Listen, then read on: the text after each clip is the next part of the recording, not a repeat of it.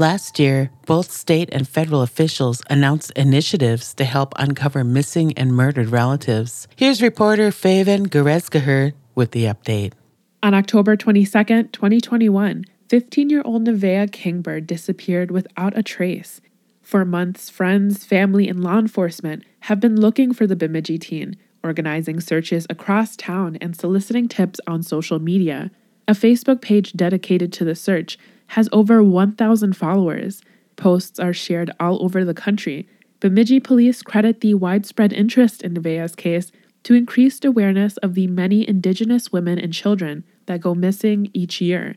Cases like Nevaeh's are why State Senator Mary Kunesh first began advocating for a missing and murdered Indigenous women task force in Minnesota. This is about a community of people that have experienced violence and genocide at highest rates than any other group of people in the United States. Kunesh is a descendant of the Standing Rock tribe and the first Indigenous woman on the Minnesota State Senate. She served in the House for four years before that. December of 2020, a task force she chaired delivered a report with 20 recommendations to the legislature. Because we didn't want to just leave you know do the report and then leave it there to to gather dust i uh, i sponsored a bill to create the very first in the nation actually missing and murdered indigenous relatives office. And that would be a new office in our state government. It would be a, a permanent office where um, a, uh, we'd have an executive director and three staff members that could continue those those recommendations that we put forward.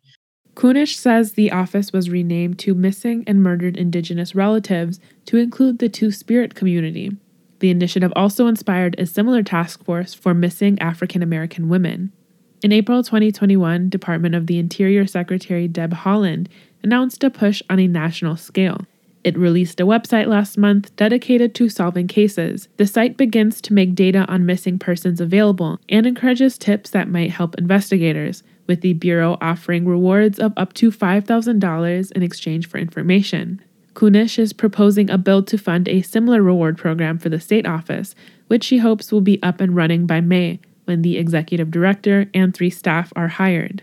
Still, Nevaeh's family is anxious for answers and her safe return. If you have information about the case, you can report it and stay anonymous by contacting Crime Stoppers of Minnesota at their website crimestoppersmn.org or by calling the toll free phone number 1 800 222 TIPS. Slow moving process to address long standing injustice is government at its best, but these initiatives are an example of why representation is so important and why voting is so critical. Senator Kunesh credits the progress made so far in part to the election of several Native women to state legislature in recent years. We are starting to see more uh, empowerment of our Native American uh, people. And more and more getting elected to office where they can make good change in policy and funding. Uh, we're raising our voices. More and more Native folks are, are voting which is a huge uh, impact on on elections in Minnesota. The last election was a very we had the most Native Americans participating in the elections than we've ever had.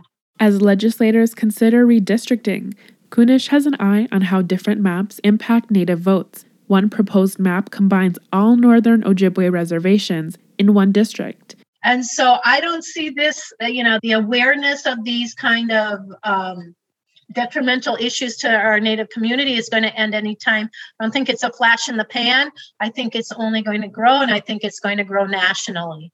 For Minnesota Native News, I'm Faven Gerezgaher. Minnesota Native News is produced by Ampers, diverse radio for Minnesota's communities, made possible by funding from the Minnesota Arts and Cultural Heritage Fund and the citizens of Minnesota.